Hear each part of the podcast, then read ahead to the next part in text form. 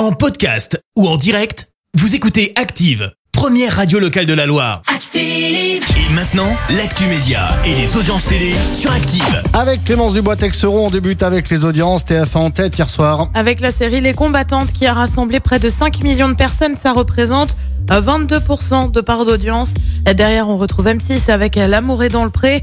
Euh, France 2 complète le podium avec Les Rivières pourpres. Une série déprogrammée sur France 2. Bah oui, Les Invisibles devaient revenir sur la chaîne demain mercredi, sauf qu'en fait, eh ben, c'était sans compter sur la nouvelle émission politique L'événement avec Emmanuel Macron en tant que premier invité en deux temps, hein, demain donc, mais aussi le 26 octobre. Et ben c'est simple, le lancement de la saison 2 est finalement reporté à une date ultérieure. À noter que la série Un si grand soleil devrait également être déprogrammée les deux soirs concernés. Tu es très triste, je le sais. Et puis direction Amazon Prime avec une question, y aura-t-il une saison 3 sur la vie d'Orelsan? Euh, Vous le savez, la deuxième saison euh, de Montre jamais ça à personne va être diffusée sur la plateforme à partir de jeudi. Mais le rappeur et son frère qui l'a filmé sont clairs. Non, il n'y aura pas de saison 3.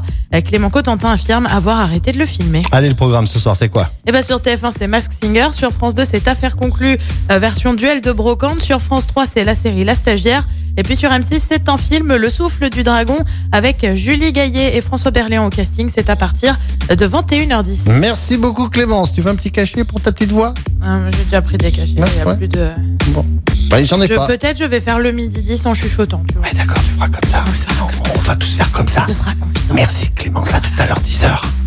Allez, voici trois cafés gourmands, coécrits, composés par Jean-Jacques Goldman. C'est Merci, vous avez écouté Active Radio, la première radio locale de la Loire. Active.